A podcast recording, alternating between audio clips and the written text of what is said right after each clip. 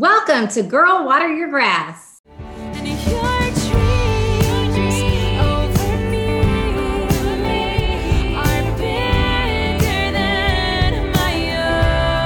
Where we talk about all the things to better yourself, your family, your career, your dreams, your goals, and your life. And how God's dreams over us are so much bigger than our own.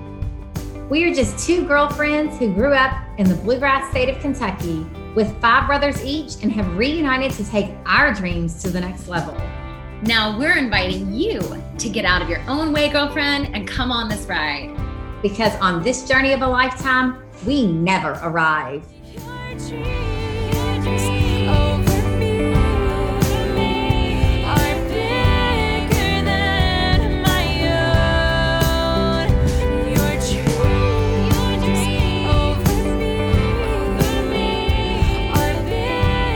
Welcome back to Girl Water Your Grass. We are so excited to have a very special guest here with us today, Miss Maura Preszler. So, welcome to the podcast, Maura. Welcome, Maura. Thank you. Thank you. Thank you so much for having me. It's a great joy to be here.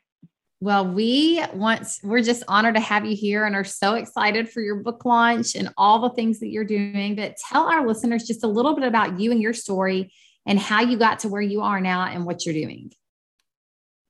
Yeah, absolutely. So, just a little bit about my state of life right currently. I'm 35. I'm living in Denver, Colorado with my husband Michael and our three little boys, five and under. I Mm-hmm. grew up in northern New Jersey. I am the fourth of seven children. We grew up in what was considered a very traditional Catholic home. You know, we'd go to Mass, we'd celebrate the saints' feast days, pray the rosary, and behind closed doors, there was a tremendous amount of domestic violence and dysfunction in our family. And this led to a lot of confusion in my own, you know, life. I was just a little girl and I was being told one thing and, you know, so much evil was happening behind closed doors. And this also led to a very low self esteem of mine. And in eighth grade, I remember it was the first time that I started associating beauty with weight. Mm-hmm. And my weight was never something that I had to worry about. You know, I've very athletic person. I started running when I was five years old. So, um, but I just remember that day coming home from school and telling my mom that I wanted to lose weight.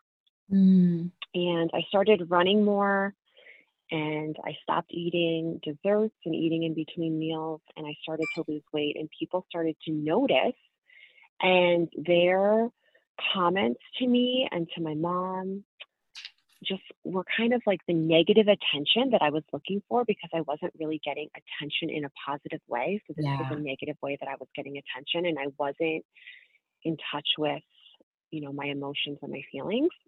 Mm. So, yeah, so it got to a point where it was really bad in medical intervention. You know, I had medical intervention and my pulse was in the low 20s, and your pulse is supposed to be between 60 and 100. Mm. And it's a miracle that, you know, I'm just so thankful that I'm I'm alive, you know, because it was really, really serious. And I did put the weight back on that the doctors, you know, wanted me to put back on, and I returned to the weight that I was.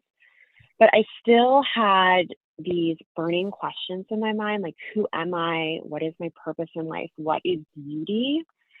And what does God want for me? And is God like there was so much suffering and pain in my life, and I was wondering where God was amidst all this chaos. Yeah. And um, so I finished high school. I still had these questions in my mind. I went to Seton Hall University. I ran Division One cross country for them. I it was during this time, my junior year of college, that the guy that I was dating just disclosed to me a sexual addiction that he was struggling with. And this kind of sent me into like a spiral mode.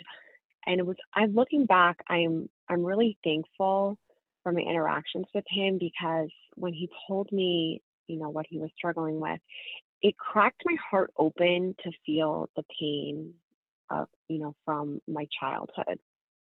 And I but I did start spiraling and I was really struggling with binge eating in college. And that was really, you know, just I would tell myself, okay, today's the last day. Like, I'm not going to do this anymore.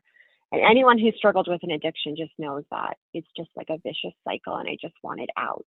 Yes. Um, so then, my senior year of college, I went to Calcutta, India, mm. and I mm. served with St. Mother Teresa's sisters.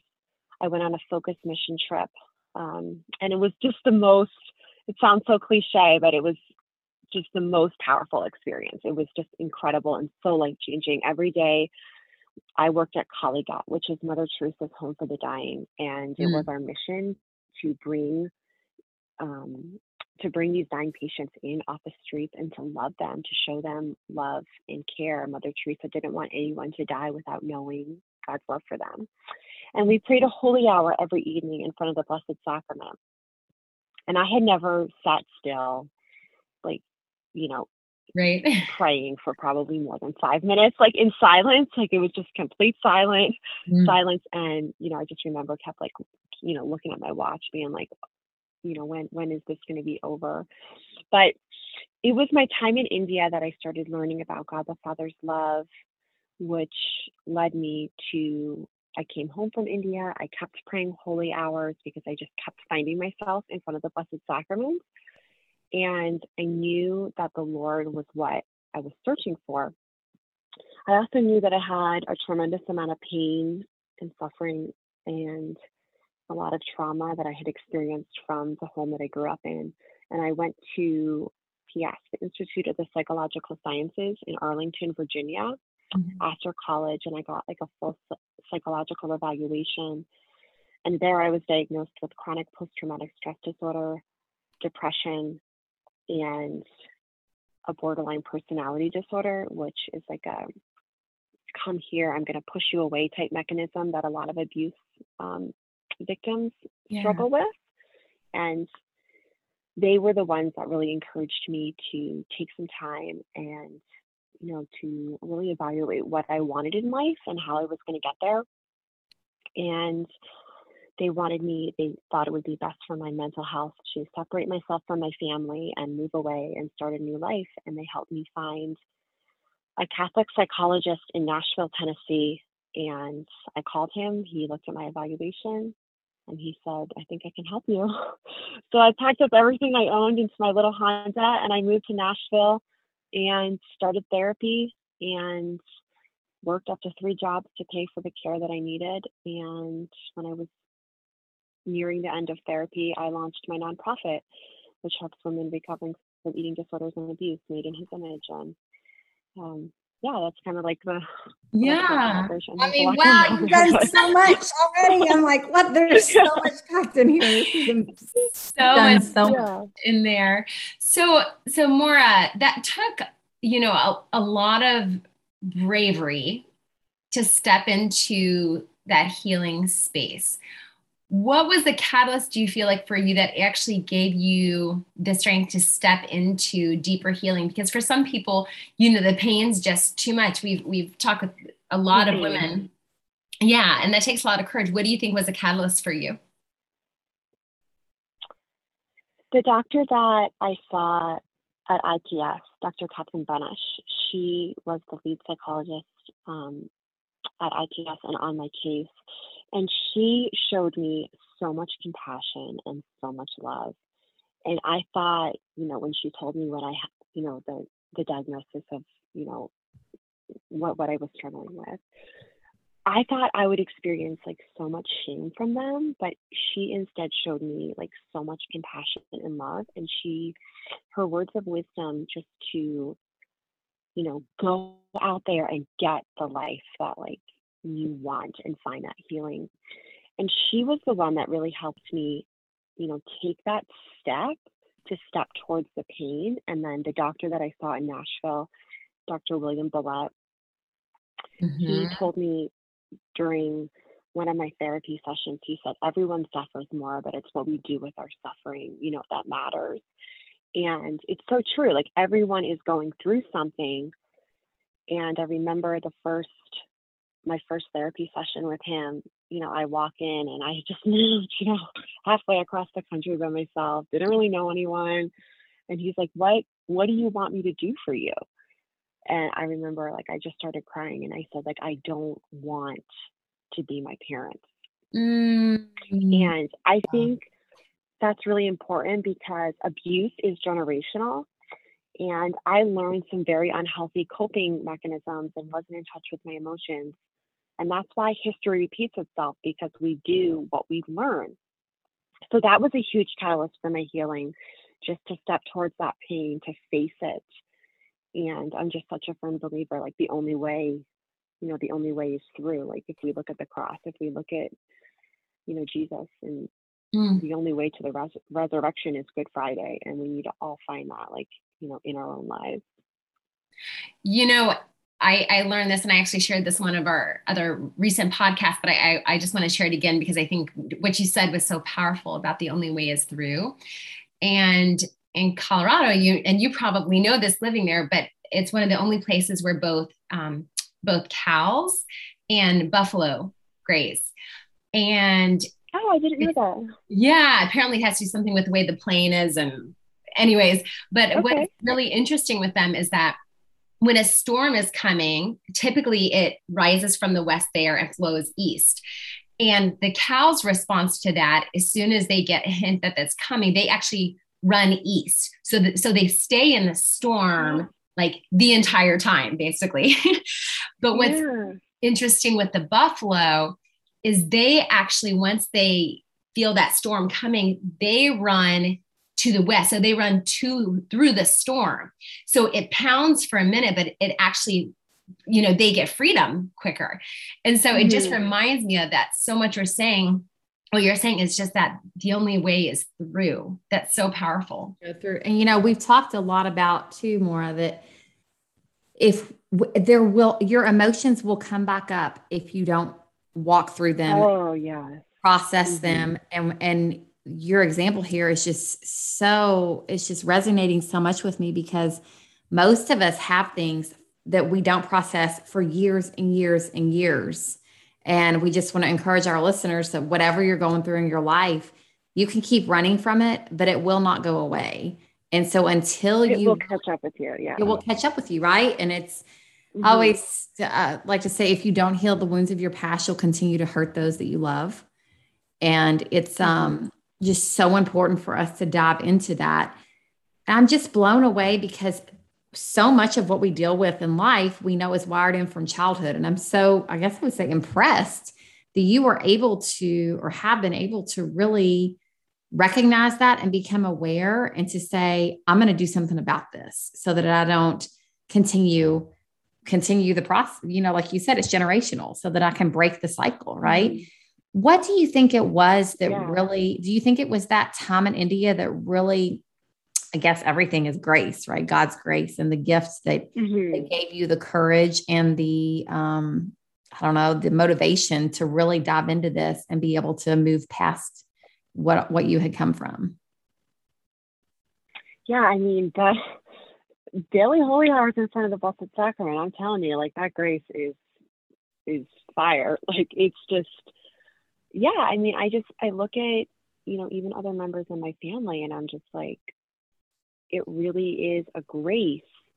And I think when we take a little step, God's like, okay, like, you know, it's like a baby, like learning to walk. Like our, our little baby, our little one year old is learning to walk now. And like, you know, when he takes a little step, everyone's like cheering him on, like his older brothers and, you know, my husband and I. And it's like, I look at, I learned so much about God the mm. father's love through my children and i think that's that that must be like how god responds to us like when we do something and he's like yes like that's the right direction keep going and then you know we do another thing and he gives us more grace and mm.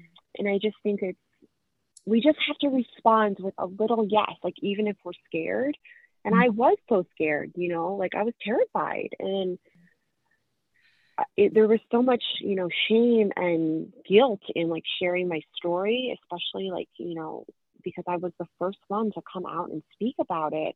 And I was mm-hmm. afraid how other people would see me. And I just think when we take that little step, God's going to give us so much grace and fill in the gaps because we can't do it on our own, you know, mm-hmm. like everything is a gift from God. Mm-hmm. And when we recognize that, He's just going to continue I believe, to bless us.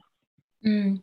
One of the things that I, I, think would be really helpful for our listeners to hear is um, because you recognized how patterns repeat themselves and you knew that you did not want to repeat what you saw.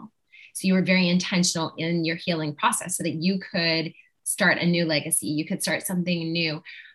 Would you share with our listeners about meeting your husband and then the process of you guys dating and even now your marriage, the way that you're a mom, the what you have learned so that you can um, do something new and that because I think so many people I've, I've heard a lot of people, both men and women, where they're so afraid to repeat what they experienced and what they saw, even though they're diving into healing. But I think that fear is very real.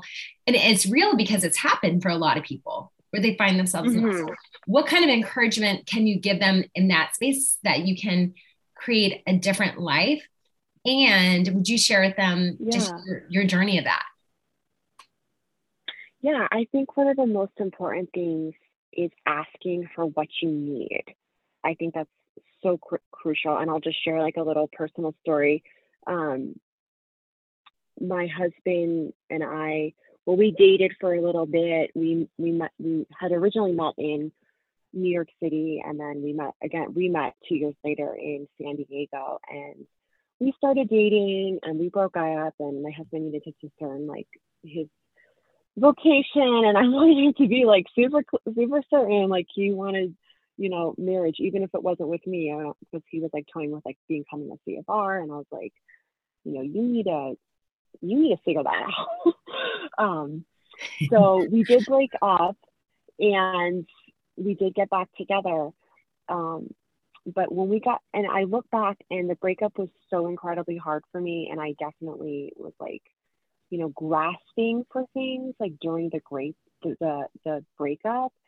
And I look back and I see that when I actually let Michael go and like surrendered him to God, you know, it took several months, but he did come back. I'm not saying like everyone's going to come back, but I'm just saying when we let go and stop grasping for things, I do believe God's able you know, to be God and fulfill, you know, He wants to grant the desires of our heart. And I look at my life and how I've just always grasped grasped for things, like thinking I could do it on my own. And I think surrender is super key. And even though you're terrified, even though you're afraid, just just surrender that to the Lord. And another thing, like if you're in a relationship or even, you know, whether it be like just dating or married or engaged, to really ask for what you need. And like I took a serious inventory of my life and to see like I really need to be reassured because if I'm not, I think a lot of like just from growing up and I just had this like fear that people are going to leave me. And I remember when my husband and I were engaged and we got into like, I don't know, it was the first fight, like an engagement. I don't even remember what it was about. It was like so silly. But I just remember like turning off my phone and being so afraid that like Michael was gonna leave. But I didn't want to like grasp for things. I didn't want to like, you know, keep calling him. So I just was like, I'm gonna turn my phone off and just like let it go for the night. And he showed up on my doorstep like 20 minutes later. Wow. With like a coffee and flowers and he was like, Maura, I just want you to know that, yeah, we disagree about whatever it was. Like I said, I don't even remember, but I'm not going anywhere. Like, I'm not leaving you. And like, I am committed. We are going to get married. Like, I mean, granted, I totally had freedom, like in the relationship, but he's like, I'm not going anywhere. And I think that was so crucial and so pivotal, like in my healing process and over time, I've seen like, you know, we've only been married for six years, but he needs to reassure me so much less now because he's done a really good job of that. But men aren't mind readers, you know, like we need to ask for what we what we need and what we, you know, desire. And I think more often than not, they want to give us that, you know, like they want to they want to reassure their fiance or their their wife or their girlfriend and so just just ask just ask for what you need and a lot of you know i think quick apologies are really good um, not to let things like fester because that just leads to more, you know, more problems. So good, Maura. And I couldn't agree more. You know, I think men are wired to want to protect us. And we as mm-hmm. they are, yeah. We seek that security. And it's typically mm-hmm. just miscommunication, right? Of like, why didn't they yep, do this? Yep. Like you said, men are not mind readers and they are very uh, yeah. they focus on one task at a time where we are doing mm-hmm. all the mm-hmm. things. And so yes, yes. actually this just, morning just the was, other day. Oh, go ahead, go oh, ahead. Go ahead. Well, just just the it was maybe like two or three weeks ago, and you know, it was like I said, we have a five, a four, and a one year old, and you know, I'm like doing laundry, I'm making dinner, I'm packing lunches, like all at one time, trying to keep the one year old like contained in his little space, like his like a little play area, and the five and four year old are just like flying off the handle. And in the back of my mind, I'm like, okay, like Michael's gonna come in any second and he's gonna like see this and he's gonna take the two older boys out, like so you know the baby can play and I can finish this stuff. But what I should and you know, he came in and sure, he just like walks into the chaos and you know, he's super helpful and he just needed a minute to like decompress from work and it just it didn't go as planned. Like what was in my head and what i should have done was text him or call him and be like hey it's total chaos. Could you when you come in can you please take the two older boys out? And he totally would have done that. But instead i got really you know upset and resentful because he just walked in and didn't you know didn't take them out so again just asking for what That's right. Asking for what they need. And that yeah. men are not mm-hmm. mind readers, right? Or no, neither yep. really. We just have these expectations. Yeah, no. Unrealistic, mm-hmm. you know. And I love yeah, what talk you about said. the expectations. It is. It's just expectations, and that's really just a mm-hmm. communication mm-hmm. issue. And I love what where you were talking about just surrendering and how we grasp. And I think we do that all day long mm-hmm. with things. We grasp for things. And that really does speak to the fact that we don't really believe that God's dreams over us are so much mm. bigger than our own. Yeah, that's, that's so I would love for you to tell our listeners about stepping into a place of surrender and surrendering your plan and what you thought and how it really has you're you're seeing the fruit now of God's dreams being bigger than your own with your nonprofit, with your book launch. And just tell us a little bit about how the fruit of your surrender. Yeah, I think it was you know, just when I was in when I was in therapy, first before like surrendering, I had to really accept that this is my life. This is my family and this is my past. And I wanted like this picture perfect family that let's be honest doesn't exist. Like everyone has something that they struggle with, you know, every family has something that they struggle with. And I'm in no way, shape, or form saying like domestic violence is okay. It's not, it's evil it's sinful. Um, and at the same time, it was like, it is like my past, it is my history. And it wasn't until like I really embraced that uh, that I was able to like own my story and surrender that to the Lord. And I've seen so much fruit, you know, like I I just wouldn't I know that I wouldn't be in a healthy marriage and be a mom um, you know, I wouldn't have written this book if I didn't do that because I was just holding on to so much resentment and so much fear. And until we really come to that place where, you know, we're able to like face our story, we can't, we, ju- we just can't get there. That is just so powerful so powerful. What would you say to someone who is in the midst of um, coming out of, you know, maybe abuse or maybe out of uh, eating disorder? Maybe they're in the midst of it. What would you say to that person? Even, you know, maybe even what would you say to your younger self? You know, if, if you were kind of that mm-hmm. mentor, what would you have said to your younger self?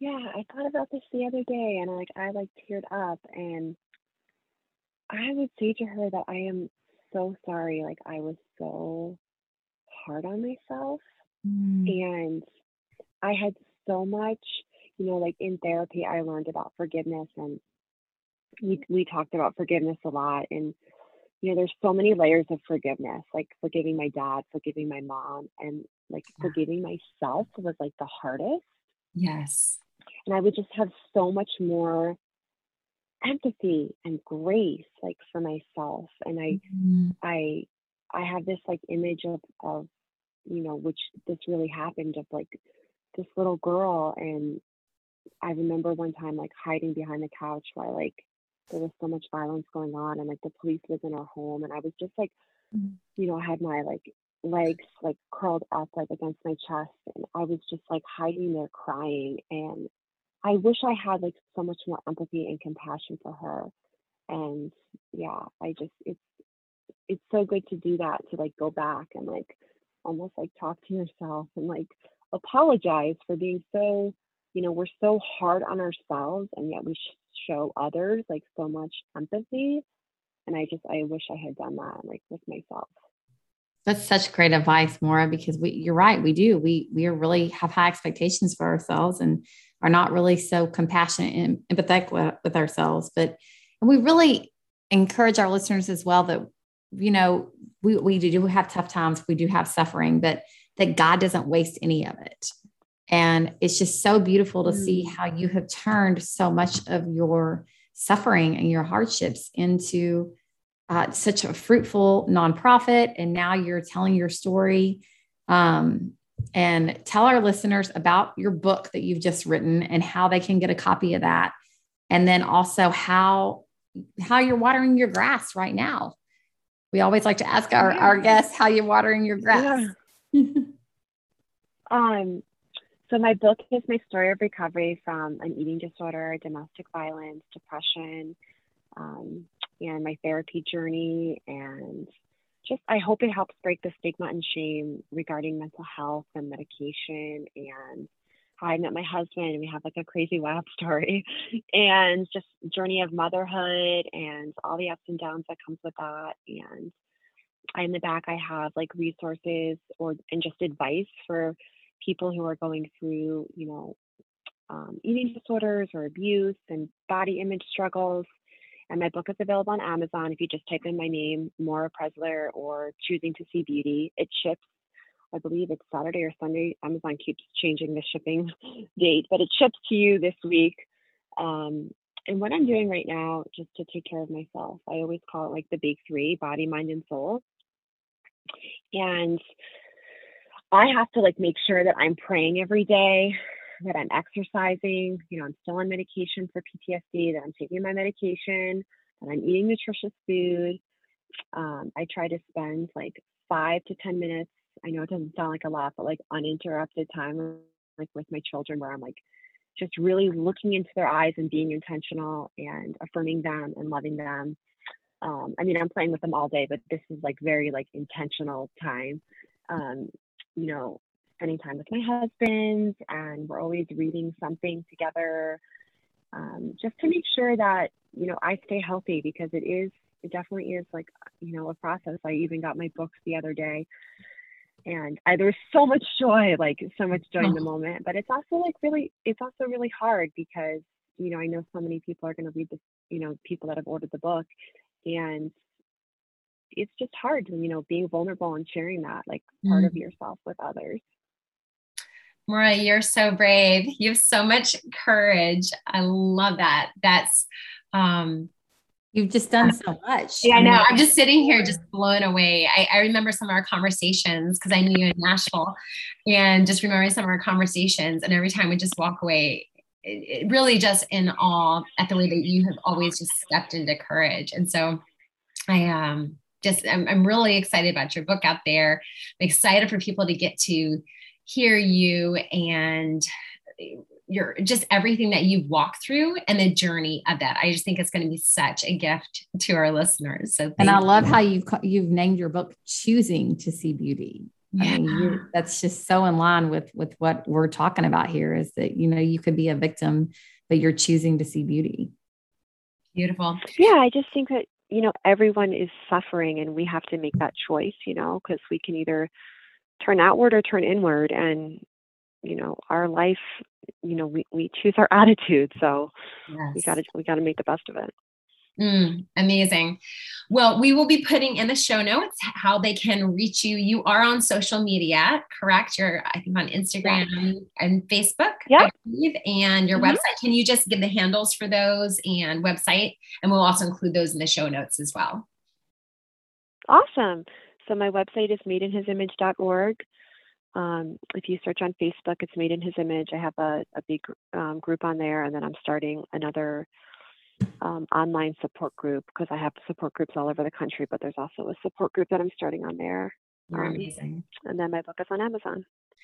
We are so thankful for you being here today and just I'm just blown away by your story and your courage and your bravery. So we wish you all the best and we'll continue Thank to um, just spread the truth, goodness, and beauty that you're doing. And we're just honored to have you here. So thanks so much for being here. And we'll see you next week on Girl Water Your Grass. Get out there and go buy her book. right.